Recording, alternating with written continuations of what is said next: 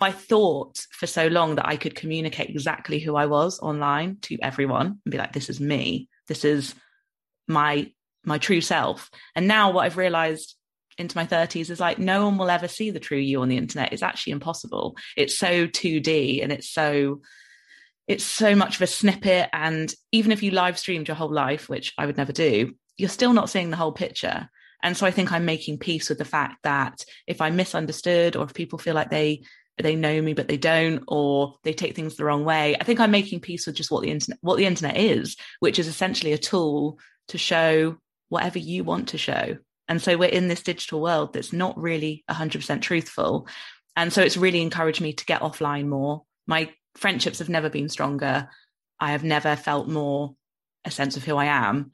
And so i'm just trying to make peace with like this internet career that i love and also who i really am which is the person offline as well.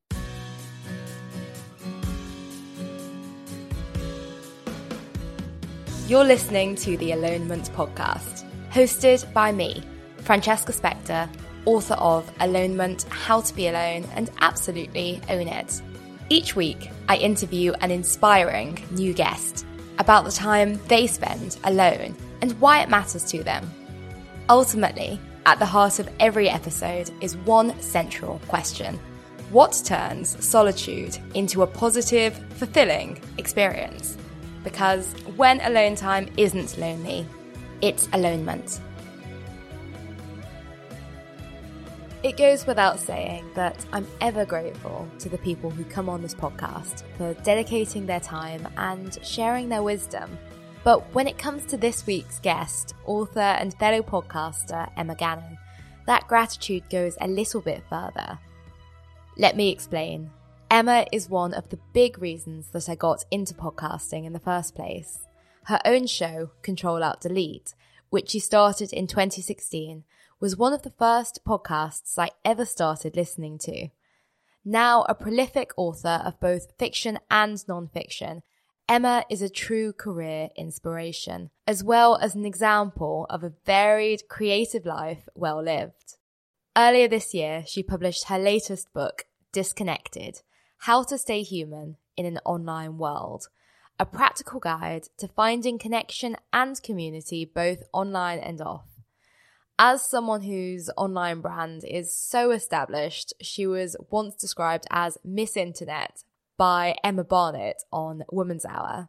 Emma is a true authority on how to approach our internet age in a more rewarding way.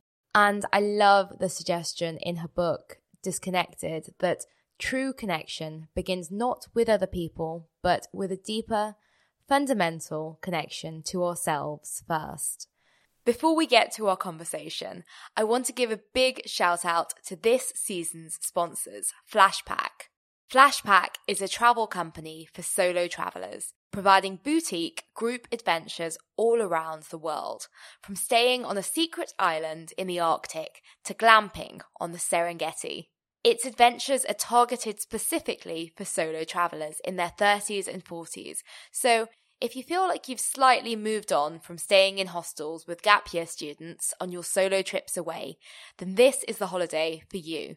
Much like Alonement, Flashpack is a community built around the power of going solo, and their trips are an opportunity to meet like minded people who share the same independent outlook as you. They're on a mission to create 1 million meaningful friendships across the world through the power of adventure. And it sounds like it's working. 80% of Flashpackers stay in touch after returning from their trips. If this sounds good to you, head to flashpack.com slash alonement, where you'll find an exclusive offer code for all Alonement podcast listeners, giving you a £100 off your dream adventure.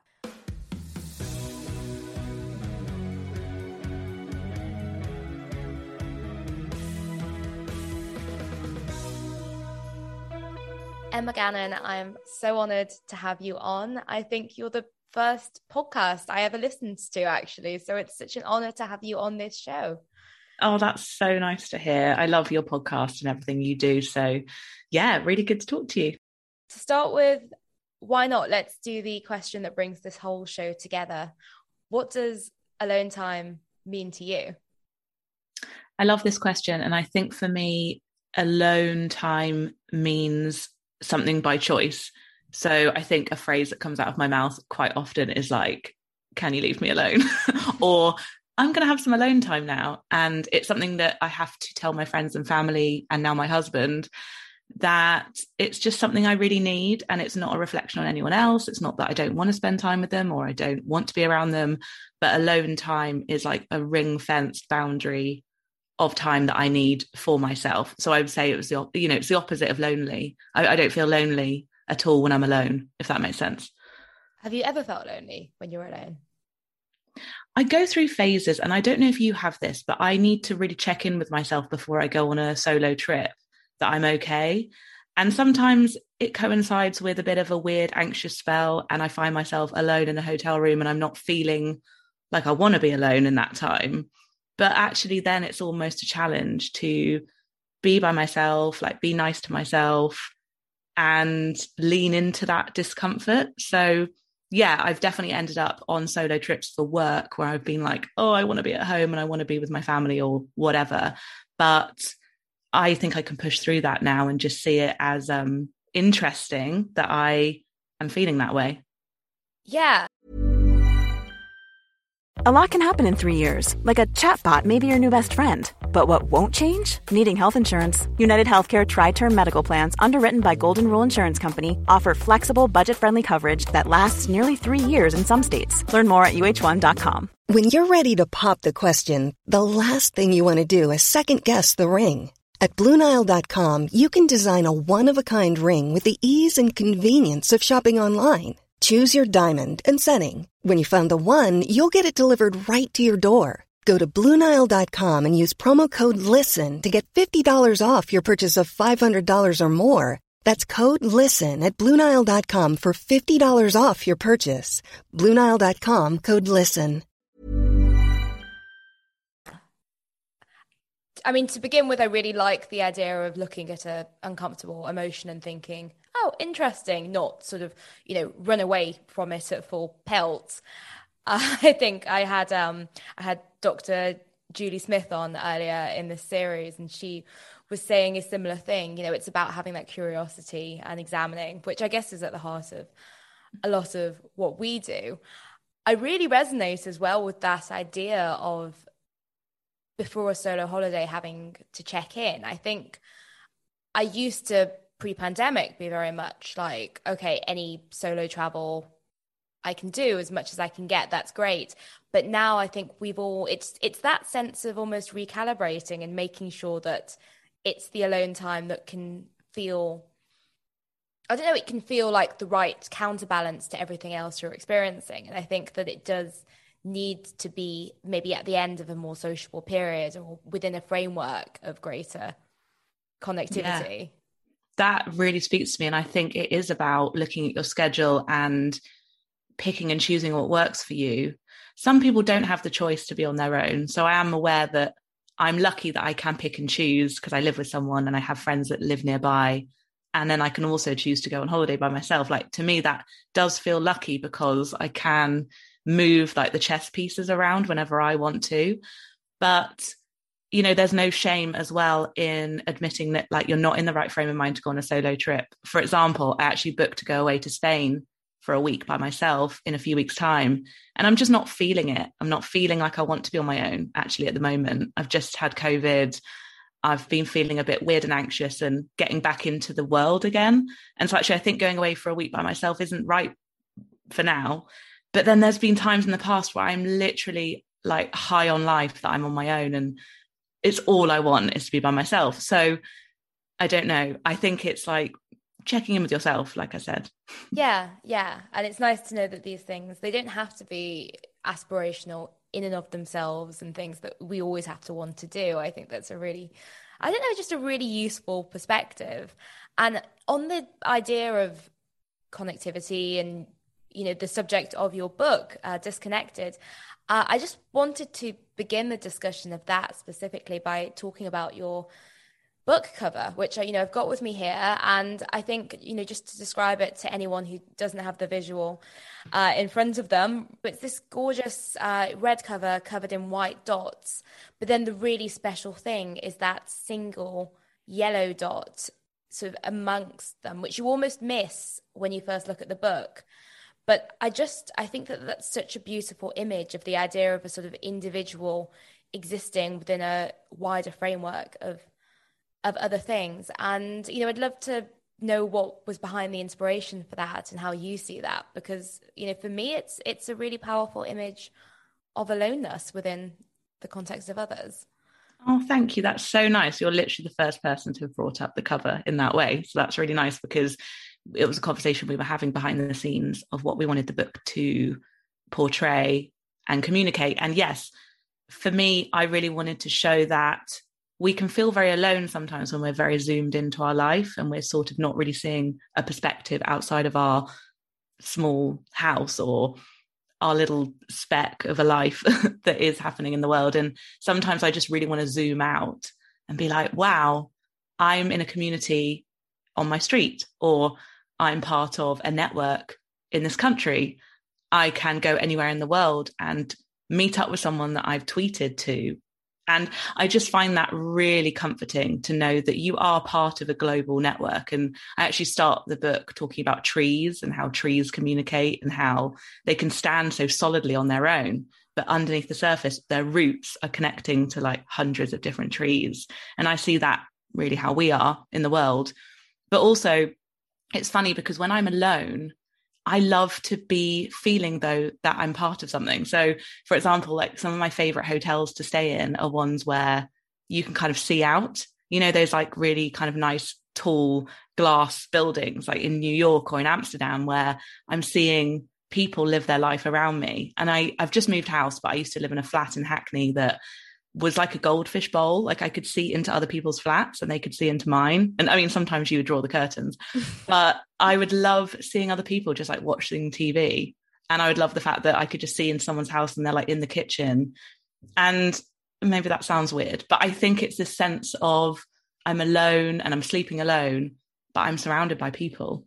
Mm. It's funny. I mean, you know, some people might say that living in a block of flats or you know living in that way is a more lonely existence. But i, I completely get what you're talking about. Is it is there is that sense of i don't know it's not voyeurism quite but it's just a reminder that i guess there are those little yellow dots. We're all sort of living our own lives individually and and maybe i don't know maybe living in a more remote way you wouldn't necessarily be reminded of that as visually it actually makes me think of uh, in Olivia Laing's book, The Lonely City. I think there's that there's an image of a New York tower block with those individual lights on, and that idea yeah. of, sort of people existing. It makes me feel really cozy. Just this idea of being on your own, but being near people and hearing sounds and hearing the traffic outside. Or I think that's why for me, alone time is never like going into a cabin in the woods. I don't actually think I would do very well doing that. And maybe that's something I'll do in the future. But for me, it's more being alone in a city. I love, I love city breaks. I love going to places that feel familiar. And, and maybe this makes me sound like I'm not very adventurous, but I still want to feel comfortable. And it's it's like with freelancing, people would say, Are you not lonely being on your own the whole time? It's very solo. But I go to cafes and I'm surrounded by people and I can see someone's dog and I can talk to the coffee the people making the coffee like i don't see it as a lonely existence because i'm navigating through the world and i'm always around people and of course i have like my friends and family behind the scenes but i just don't ever feel alone when i'm alone mm. i think that that tree image that you spoke about before and that you know is at the very beginning of your book it's so powerful in that way because trees you know they stand really majestically and they do have that presence sort of in their aloneness. But then and also even i guess the roots the idea of roots beneath the ground they're different different strengths. You know you have the really the really weighty roots which i suppose are our you know friends or family or partners. And then there's the sort of smaller ones maybe those people you do speak to in the coffee shop or, or you know the, the dogs of the people that are in the coffee shop which don't feel like they should be the ones that bind us and make us feel grounded, but actually, and maybe this is a narrative we had a bit more during the pandemic, they also serve to underpin that kind of comfortable aloneness. Yeah. And you never know who you're impacting. That's something I really love about working alone. And, and I'm sure I would get this even if I worked more with other people, but you never know who you're reaching. And I just find that really amazing. You know, you'll just get a random message out of the blue from someone in Berlin or something who is like way older than you and has nothing in common with you. And they're like, oh, I've just read your book. Or, and I think we forget how connected we are and how it's almost like that butterfly effect of someone just randomly picking up their phone can discover you one day and your work and that never that that helps with me never feeling alone as well like this work that i do yeah well completely i mean i think i was listening to you on women's hour uh, I think a couple of months ago now, and you were talking to Emma Barnett, who it, ju- it just made me chuckle. I think she described you as Miss Internet, which you know, and you did, you know, you you you have your podcast Control Alt Delete. Your first book, Control Alt Delete, was a memoir of growing up on the internet. You very much have been at the forefront of that. What what has this book taught you? Writing this about that sort of I don't know that that mixed relationship between the internet making you feel more alone and feel more connected because I guess it is a mm. paradox mm. that you really examine.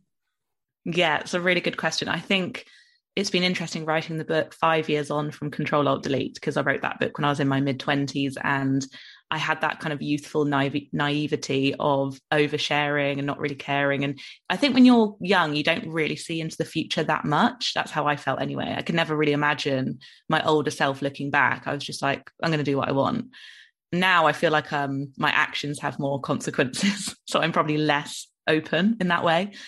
But I think I was really looking at how the internet has shaped me as a person and also how how I thought for so long that I could communicate exactly who I was online to everyone and be like, this is me. This is my my true self. And now what I've realized into my 30s is like no one will ever see the true you on the internet it's actually impossible it's so 2d and it's so it's so much of a snippet and even if you live streamed your whole life which i would never do you're still not seeing the whole picture and so i think i'm making peace with the fact that if i'm misunderstood or if people feel like they they know me but they don't or they take things the wrong way i think i'm making peace with just what the internet what the internet is which is essentially a tool to show whatever you want to show and so we're in this digital world that's not really 100% truthful. And so it's really encouraged me to get offline more. My friendships have never been stronger. I have never felt more a sense of who I am. And so I'm just trying to make peace with like this internet career that I love and also who I really am, which is the person offline as well. Mm, mm. And I, I really, I really like how the message, one of the key messages in your book is is not to disconnect, not to detox. Even speaking before, you, you said that you're not a fan of the cabin in the woods approach to solitude. It sounds like your approach is moderate, which I'm all over. Another, and I don't know if you can do a spoiler alert for a non-fiction book, but I suppose spoiler alert, a big part of when you say disconnected, I guess that the thing that sort of stuck in my mind is it's not necessarily just disconnected from each other that the internet can give us. It's becoming disconnected from yourself, which is the the big problem because as you say, you were someone that once thought that putting everything across on the internet could be done in that authentic way, but it's not, and that's what I suppose you and so many people have realized mm, um, who have yeah. a big online presence. How do you get the balance now between I don't know, remember almost the, the time that you spend remembering who you are offline and online and I don't know. It, how do you make sure that what you're putting across does feel authentic or does feel right to you now? Well, I think the reason I wrote the book really was talking about that. How do you get yourself back again when you've put so much of yourself online? And how do you almost remember who you are? Which sounds, it sounds so dramatic, but genuinely, I kind of lost myself for a bit. I was like, what, what music do I really like? what clothes do I really want to wear? What are my opinions? What do I actually think about the world? Because we are so inundated with so many opinions and the news and podcasts, which, you know, it's, it's an amazing time to live in, but it can be really overwhelming and you can get really lost in it. And especially with success, I think people can be like, I'm not successful because I'm not doing X, Y, and Z. When actually, if they zoom out and they look at their life and what they've achieved, they would probably be like, wow, I've I've succeeded in what I set out to do. But we're always comparing ourselves. And so for me, it wasn't a digital detox, but it was like setting boundaries with how much I was going on my phone every day, protecting my mornings, protecting my evenings. There are there is research into digital detoxes being more anxiety inducing because we're like going cold turkey when we don't really need to. It can actually be really relaxing going on the internet when you're doing it in a way that feels good. And so I wanted to, yeah, talk about that middle ground and also how to almost tap into the wisdom that we all have inside us because we're always reaching for other people to give us wisdom at the moment. I think it's like I and I'm a fan of an inspirational quote, but actually sometimes all I need to do is sit down and like really ask myself what the decision should be, not going on YouTube and googling a, a guru, if you know what I mm. mean. yeah, it's almost. I mean, you know, I think we both know, you know, having worked in digital journalism or you know social media before as well. I think that it's there's literally a search engine devoted to answering these how-to questions. I think if you know if you type in, you know, should I break up with my partner, how to break up with my partner, like I don't know why that's the example that springs to mind, but that's a major life decision. I've certainly done that before, and I think that actually those are things that only really you can do within your your couple culture or your own authentic way of doing things, the way that you like to behave offline. And as I guess it's that difference between leaning into discomfort, but knowing it's okay and expecting the internet to cure it all because it can, or it can give you an answer, but not necessarily the right one. That's it. And I think interestingly with the book, I do I think I had a review a while ago, not that I read all of them, that said they really someone really enjoyed it, but they found it quite simple. And I was like, well, I think that's a compliment because I think simple is what we need right now. I think after the last two years and the fact that we're so embedded in digital culture and we're about to go into like the metaverse or whatever is the next stage of everything, actually, I think the basics is what a lot of us need at the moment. And especially if you suffer from anxiety or you you you really are prone to feeling down in the dumps, like I think going back to basics is everything. You know, the walks, the journaling, talking to a close friend having water moisturizing your face, like getting an early night. Like these are things that when we grow up, our parents, if you have good parents, tell you to do. And I think we have to sort of learn how to soothe ourselves in a world that's so busy and so stressful. And so a lot of it for me was just like, okay, I'm going to really do the basics here and just like really check in with who I am on like a really basic level and then take it from there. Mm. Mm, yeah, I, I, love that. I don't know if you've had this from. We were talking just before this show. You've interviewed over 300 people on the podcast, and so many brilliant minds and you know experts, and yet people are still saying the same thing. I think there's something almost quite nice where you'll interview someone with a PhD and they'll still tell you to drink water. Like, okay, it really is that simple. Do you know what? That's so interesting you say that because I actually wonder if it is doing all those interviews and it is talking to like over 300 people who are like the most successful people on paper that, that I could ever talk to and realizing that yeah there's no trapdoor into another dimension. There isn't a like code or a formula into another world. This is it. And it's literally as simple as that. Yeah i mean it's it's it's great isn't it? And and i, I think that it almost does put you in a unique position having had all those conversations. Um, and I wanted to ask as well, um, you talk um, in the book about, you know, how we're not necessarily connecting in full sentences, how often a lot of um, internet communication is quite bitty, whether that's a tweet or, you know, inst- an Instagram caption or something. Being able to have those long form conversations in podcasting, which is, you know, really the cornerstone of your career i know that you've written you know multiple books at this point but you know it really is the thing that's being consistent. Do you think that that's helped you feel a sense of connection? And maybe is that something you've come back to after almost having done it done it all across social media as well? Yeah and i definitely felt that i was falling into a trap of endless quick validation. And i think that made me feel uncomfortable which it's understandable that we would want that. It's really nice to get loads of likes on Instagram. It's really nice to put a podcast up the next day after recording it and people immediately hearing it.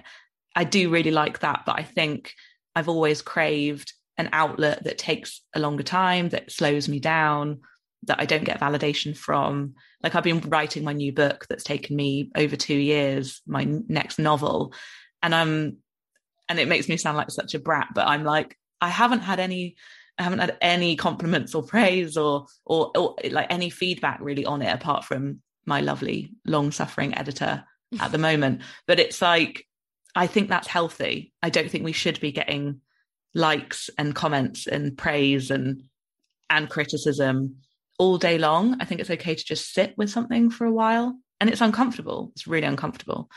Um, so I think having long form conversations, exactly what you just said, really adds a sense of, of, connection to my life. I love it. I do it first for myself and then I do it for the listeners, which I don't know if that makes me selfish, but I the listener should know that I've enjoyed it the most, or I've enjoyed it I've enjoyed it anyway, and then now I'm going to give it to you, if that makes sense. Completely. Um, uh, yeah, I mean, I think that that's that's a good podcast where you can hear people having fun or having you know a great, stimulating, rich conversation, and it's that being. I, I almost sometimes feel like the third person in that conversation in a way which feels very connected.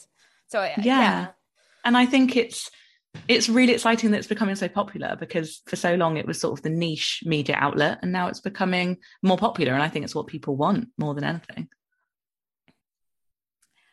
in part of your book do you discuss in the wake of the pandemic working out who we are again uh, i think the, the, the subheading is what you know who are we now um, and i guess it's something similar to what you speak about having done on a personal level working out who you are outside of the internet during the pandemic, we had to work out who we were outside of our, I don't know, our weekly fitness classes or our clothes or our parties or, you know, really our jobs. If they were taking place in the office, we were not really defined by them mm. In the same way.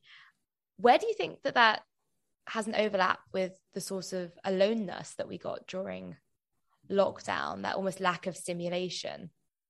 Yes, yes. I was thinking about this so much and how yeah, if you're like a foodie that can't go to a restaurant, or if you're like a film geek who can't go to the cinema, or you're a solo traveler and you can't travel, it was such a crazy time to be stripped of our hobbies and our interests and our loves.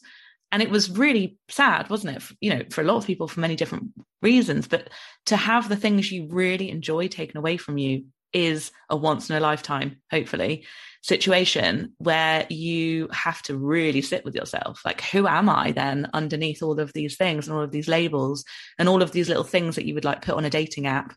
Um, who are you without those things? And and for me, I definitely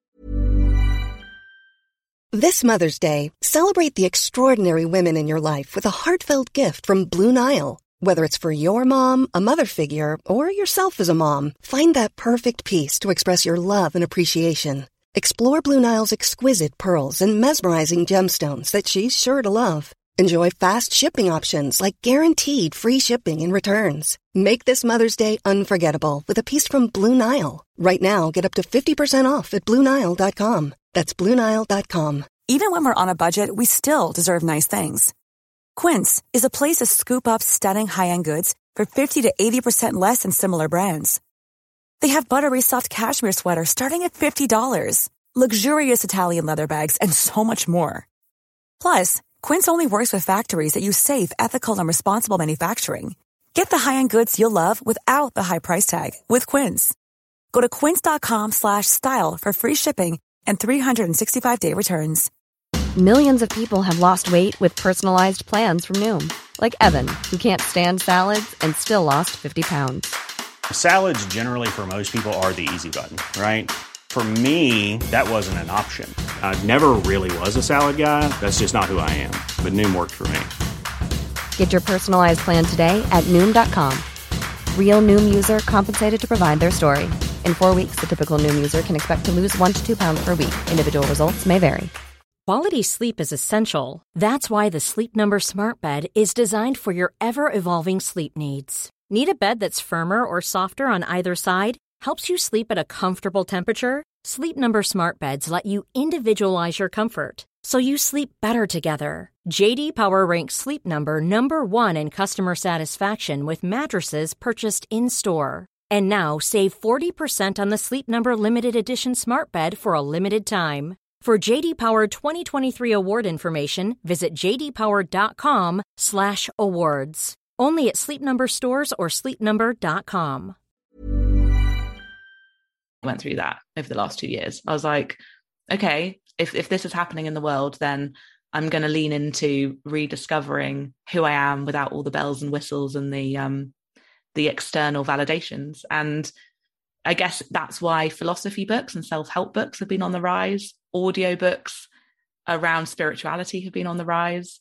So I like to think that a lot has has changed in this time and a lot of people have almost embraced like a woo woo a woo woo sense of taste during this time and, and hopefully that will go into the future and it could it could really help because i think i really believe that if more people are, are at peace with themselves then the world will be more at peace yeah there's also something you speak about where you quote the uh, the sociologist martha beck and you speak about the idea of the essential self versus the social self.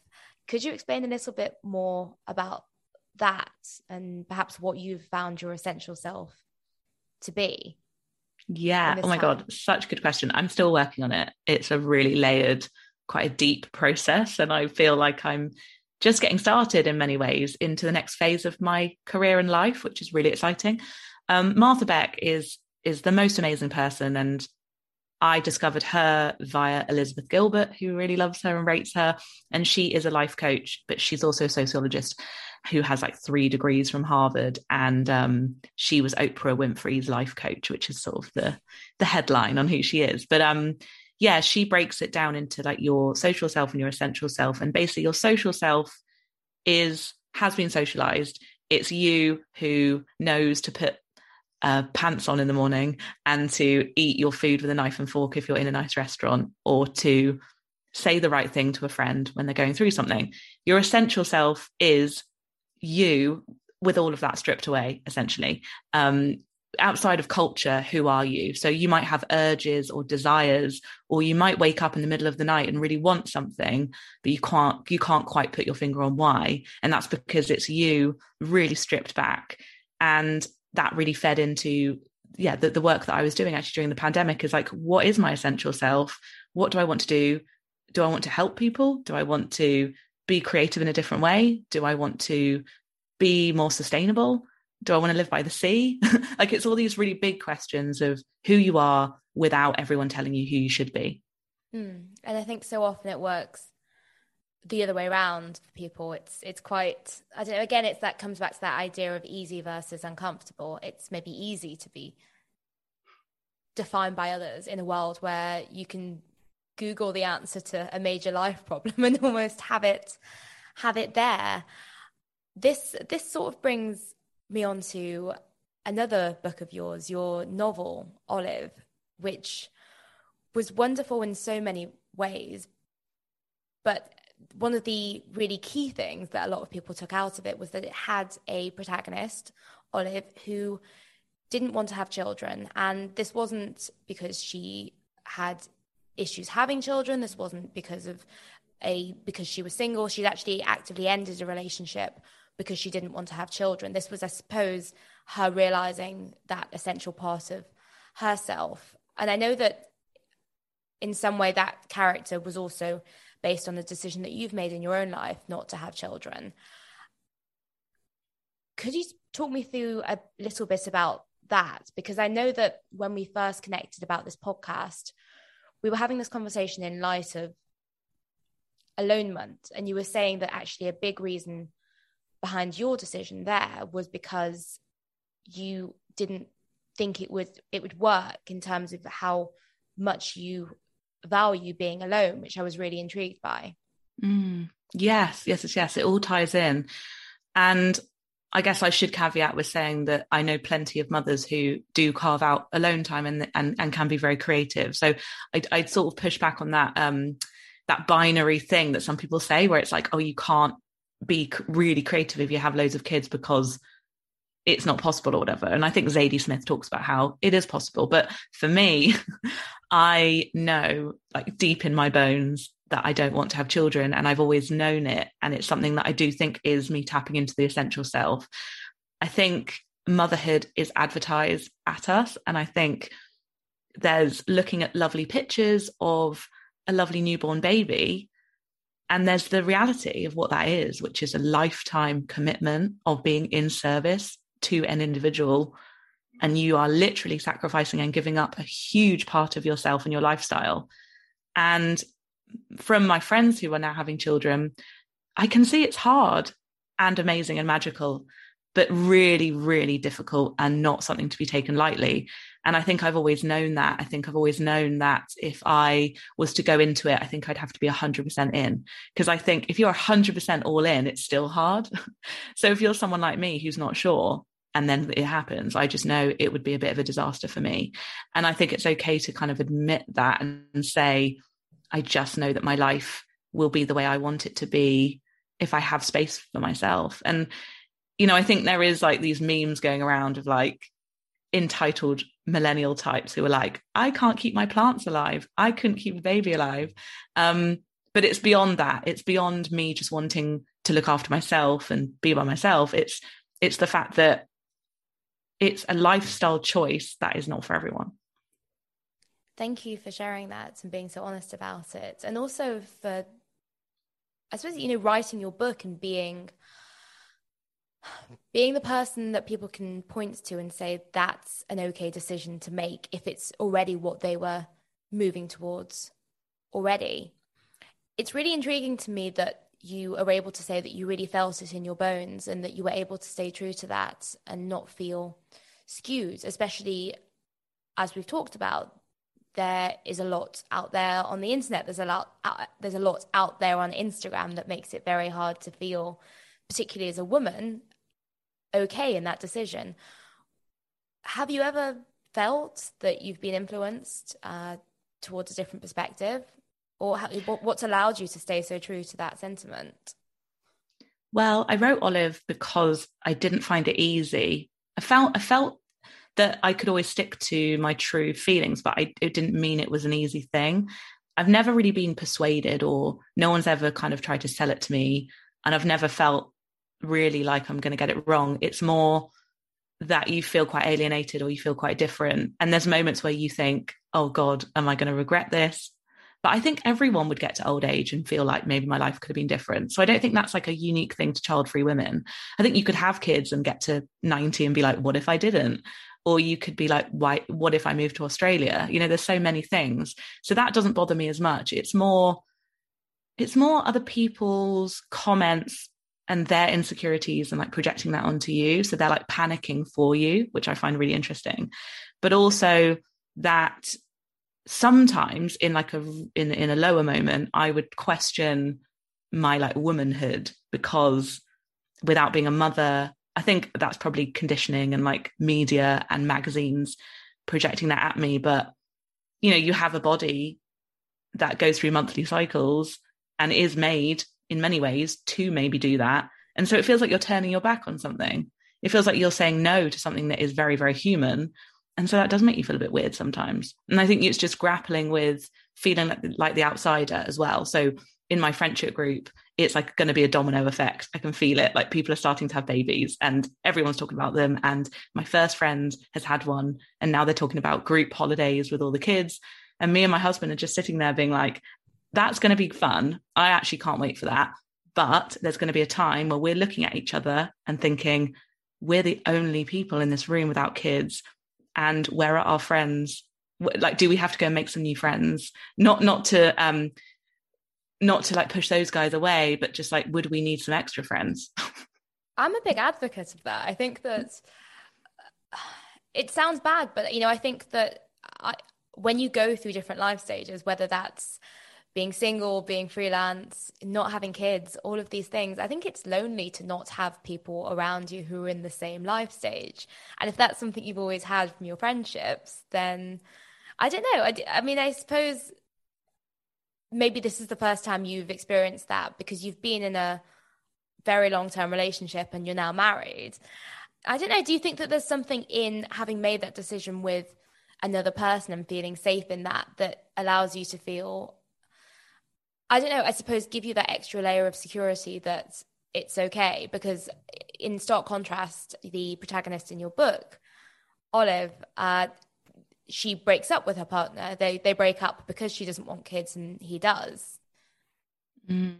Yes, I do. I think it gives me a real solid ground. And I also realize that me gallivanting off on a, on a solo holiday, having someone who I've been with for 10 years waiting for me at home, I think that's a different experience. It must be. I don't want to speak on behalf of people that are single and doing that because maybe that feels slightly different because you're on your own when you're away and then you're coming home again to more alone time. And maybe that is really great in some ways, but also challenging in others. And I think it's it's true with the child free choice that I'm not alone doing it. So therefore I do have the validation of two people making that decision. And therefore I'm not on my own with it. But it, it, reminds me of Eat, Pray, Love with Elizabeth Gilbert, which is like the the the poster book for this very topic, which is she broke her marriage off because she was 30 and realized she didn't want children and didn't want to be married anymore. And I look at her, really, she's a huge inspiration to me in her creativity in her books, but also in her lifestyle. And sometimes I have to check myself that I'm not romanticizing it so much um, because I think I think her life looks fantastic and she lives alone and she has loads of friends and she goes cold water swimming and she writes her books and she travels the world. And she's spent her whole life telling people she's not mad for choosing all these things. And um, i really really love that. And i'm really i feel really happy to have a sprinkling of that in my life this freedom. It's funny a lot of why I began this podcast is because I always stand by the idea that you can't be what you can't see. And I wanted to give people other inspirational role models that they could point to and say it's okay that I like solitude in this way. And and, and these are all different all different sides of it whether that's living alone whether that's going on solo travel all of those things. And i think that you know in the same way that elizabeth gilbert has been so compelling for you i think that to me and i'm sure to a lot of listeners you're very aspirational to them to to listen to you saying these things and being able to be you know a, a poster girl for those things. So firstly thank you. Um thank you for oh, giving oh, thank you. well i was going to say exactly the same to you you know carving out this podcast and this space and having the book you've given a name to something that a lot of people are really wanting to take the plunge into. And i know i can tell when i'm talking to someone and their ears prick up and they're like oh you went away by yourself. Can you tell me more about that? And then a few months later they'll be like i've just booked my first trip and I think it is just seeing the seeds of someone else do it is really inspiring. I like how you put that, seeing the seeds, because there is, I don't know, I always think of it as the pause. There's always the pause where you say something. I mean, generally, in my experience, about solo-ness in some sense, but you, you'll say it and then there'll be that pause. And I suppose a more, if you're feeling insecure that day, or you know if you don't just feel very connected to that other person you might think oh they're judging me they're this they're that nine times out of 10 with alonement, I find that quite often you'll say it and there might be a pause and there might be, you know, as, as you sort of put it, like, you know, a few days, a few weeks absence between you seeing them and knowing what they really felt. And then, yeah, the proof of the pudding will be in that solo trip that they book. It's true. I love that. How does solitude function in your relationship and now marriage? Is that something that you both cultivate and value? Yes, that's something we've always cultivated from the very first week we were together. Like, basically, my husband Paul is a photographer and graphic designer and creative person, filmmaker. And um, we very much see ourselves as like two individuals who are together. Um, I'm kind of allergic to the whole like other half thing because I know that I'd be okay on my own. And I think it's a nice feeling. Like, I don't know if that is some sort of uh, defensiveness of like, I would be fine, but I genuinely think I would be because I've always stood by myself inside the relationship. Um, we both have our own office in our house, which is we're very lucky to have. So we're, you know, right now I'm like in my space. I'm not going to see him for a bit. Um, but also he would go on like five week long uh, trips with his photography partners. So when we first started dating, he would be off for like months at a time, and I would be by myself, and that would be fine. Now I try and keep that up, so I go on I go on solo holidays quite often. Um, I love going to New York by myself. I went to California by myself in 2019. Um, I haven't been abroad, obviously, for a few years properly by myself, but I've been doing solo UK trips. So I went to Bath, went to Brighton, went to Cornwall, went to Devon. Um, you know, not not like I'm not like got a backpack on my back seeing the world necessarily, but just being by myself in a new location, I love. I always love seeing your trips on Instagram because every time I see one, I think, wow, that's going to inspire so many people to do the same. Again, that's almost I don't know. I think we almost have a lack of, I hate to use the word influencer, but I think we have a, a lack of sort of aspirational content, let's call it that, around alone time in the same way that we might see it around couple time. I got such a big reaction from I mean all all I did was go to Cornwall by myself but I I posted about it and I had so many messages being like can you please just give me some advice on how to do this for the first time. And it was really interesting, kind of sitting with myself and being like, oh, yeah, I did this for the first time once. What would I like to have known? And it was things like, don't book in too much, but have a few things booked in. Like, even like, oh, I'm going to go and visit that cafe, or I'm going to go and go for a walk by the beach on this day. Because to me, I just don't want a wide open schedule of like, oh my God, I'm on my own and I can't make a decision and also really being really kind to yourself like that compassionate thing again of like if you're feeling a bit scared or you're feeling like your thoughts are turning negative or you're feeling a bit overwhelmed just you know really lean into it and just treat it as an experience because i think the elephant in the room and i don't know if you've spoken about this on other podcasts but the elephant in the room is that as women we can feel really unsafe sometimes and that's something i've had to work on because i don't want that to stop me doing what I want to do. Yeah, absolutely. I think that, and I think there's almost around solo travel, there's been that sort of media narrative when terrible things happen that almost, oh, well, she was traveling on her own. And I think it's really dark. So I mm-hmm. think it's, it's, I mean, it's an impossible problem to sort of to solve and especially not in the realms of this podcast episode but it's certainly something worth acknowledging yeah. that that narrative that we have every time yeah and it's it's about empowering yourself i would say just just to feel make all you know do the things where you feel like um people know where i am or i'm in a hotel that i trust i'm in an area where I can navigate around. I mean, it's like we shouldn't have to do this stuff. That's that's the really frustrating thing. No one should have to have like a long list of checklist of do I feel safe? But I think it's important to mention because I think a lot of people who contact me are like, oh, I'd love to do that, but I think I'd be too scared. That's like the number one thing I get is I, I'm too scared. And that doesn't necessarily mean unsafe. It just means I'm scared to be by myself. I'm I'm scared to not have anyone distracting me. Like I know so many people who and this is no um, sort of judgment but they, they their lifestyle is literally constant communication with other people or constantly around other people. Um, workaholics who who are, who can't be alone can't be with their own thoughts. And so i think for a lot of people it's um, really brave to, to do it. And then you get used to it and then you just start loving it. Yeah. I think what i really like is you come we're coming back again to that notion of comfort that you mentioned earlier on in the podcast. I guess that this that's what you're striving for. And I don't know, again, I really I like that I know that the pandemic has been uh part of why a lot more of your trips have been in the UK recently because it's harder to go abroad, of course. But I think the idea that you can go away for one night, two nights, you know, or just have a day being a tourist in your own city it's quite nice because we can build up that comfort. Because it's not you know it's not alien to either of us that you know we're talking about solitude and how much we love it. It's probably not alien to a lot of people on this listening to this podcast who also love it. But i guess it, if it if it's if it is something you struggle with it's nice to think that those baby steps are still equally valid as part of this big thing that we mm. call alonement it's so true. It really is. You you don't have to even go away. You could go to your local cafe and take a book and sit with yourself for for a few hours, or just have a coffee and just be by yourself. eating by myself is something that I've had to really work on. I always used to hate that. And and it's so ridiculous, isn't it? This idea of like everyone's looking at me, everyone thinks I'm alone, everyone thinks I'm pathetic. So I'm like in a restaurant by myself. But it's it's a chosen act. I I love it now. I love sitting down confidently and being like, I'm gonna have my delicious meal. And I'm not even gonna look at my iPad or my book or my phone. I'm just gonna sit here and eat it.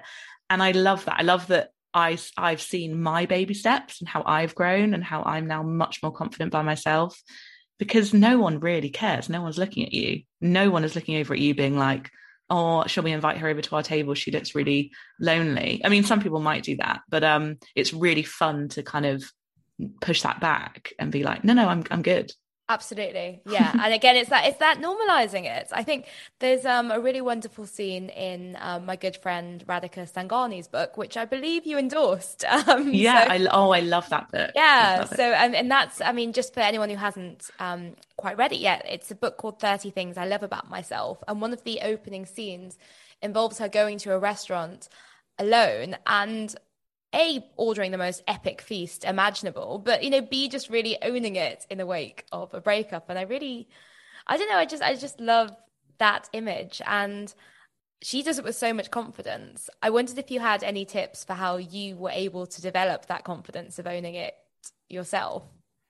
Oh my god. I mean i honestly think it was just doing it little by little and realizing that nothing ha- happened, nothing bad happened. It's the same with public speaking or something. It's like I would do little things and realize that no one in the audience like threw an, threw an egg at me and that my career didn't burn to the ground the next day. So I think it's just the more you do it, the more comfortable you are with it. Um, just have those like cozy things in your back pocket that you love. Like I always pack my slippers and I always pack like my coziest pajamas and I always have podcasts lined up that really make me feel relaxed. Um, one of my favorite podcasts is the Bewildered podcast, which is Martha Beck and her partner. And, you know, like with the high low back in the day, it's like two people chatting is my favorite thing to listen to when I'm away because it's just background noise and really comforting.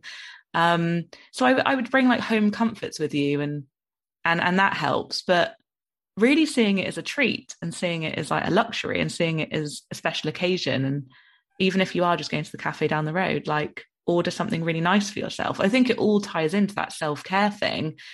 Um, and it's okay because you know when I first read Cheryl Strayed's Wild, you know, and she um, hikes the Pacific Trail and she's grieving and she's in pain, and and I suppose I look at that and think, wow, that was a woman who needed to be in extreme circumstances to overcome something. Like that is the most inspirational memoir I've ever read but I'm not really talking about needing to do that or find myself or push myself. Like I, I'm all about sort of almost leaning into your comforts and and I don't know if someone listening might be like, that sounds I don't know. I, I don't think it is a bad thing. I, I just think I'm not trying to push myself. I'm trying to do the opposite when I'm alone. Mm, I love that. Again, I, I really, really love that. And I think it I I also roll my eyes at the what what I think can be a bit of a masculine notion of going away and being in a cabin in the woods or you know you're punishing yourself in order to find yourself.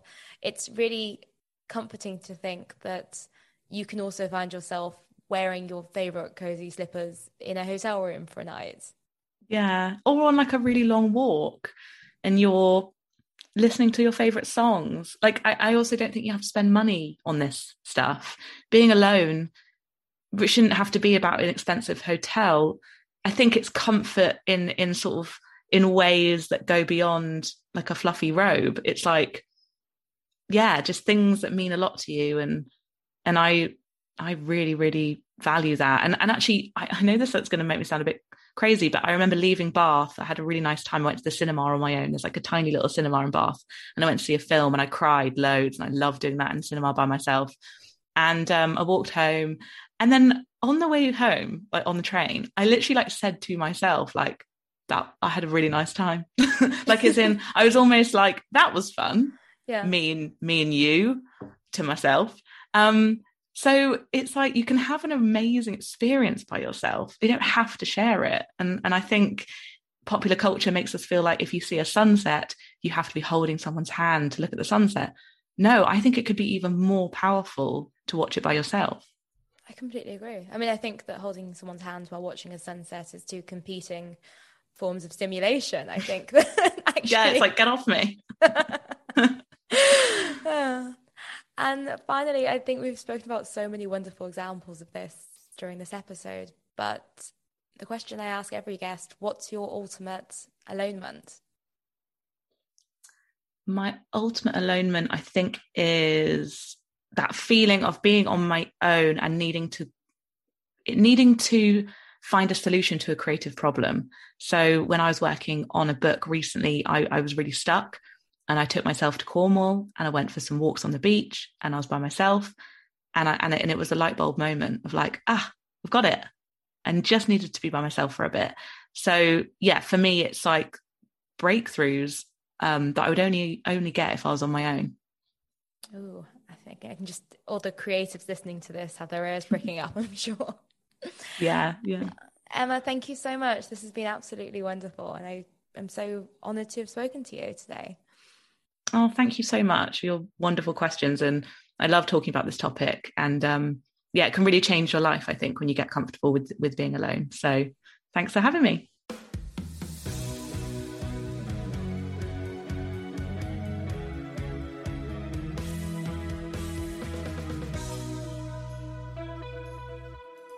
Well, that conversation flowed like water, and I hope you enjoyed it as much as I did and got some practical tips for something that we virtually all struggle with, let's face it navigating the minefield that is the internet and social media.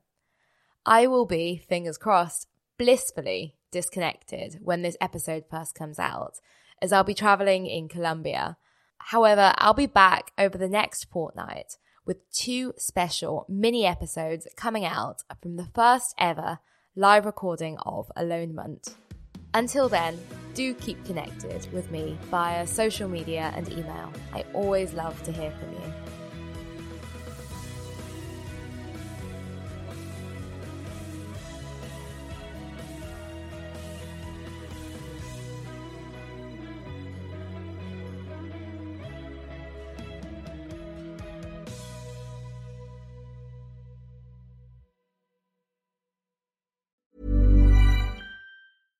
Cool fact a crocodile can't stick out its tongue. Also, you can get health insurance for a month or just under a year in some states. United Healthcare short term insurance plans, underwritten by Golden Rule Insurance Company, offer flexible, budget friendly coverage for you. Learn more at uh1.com. Mom deserves the best, and there's no better place to shop for Mother's Day than Whole Foods Market. They're your destination for unbeatable savings, from premium gifts to show stopping flowers and irresistible desserts. Start by saving 33% with Prime on all body care and candles. Then get a 15 stem bunch of tulips for just $9.99 each with Prime. Round out Mom's menu with festive rose, irresistible berry chantilly cake, and more special treats. Come celebrate Mother's Day at Whole Foods Market. Planning for your next trip?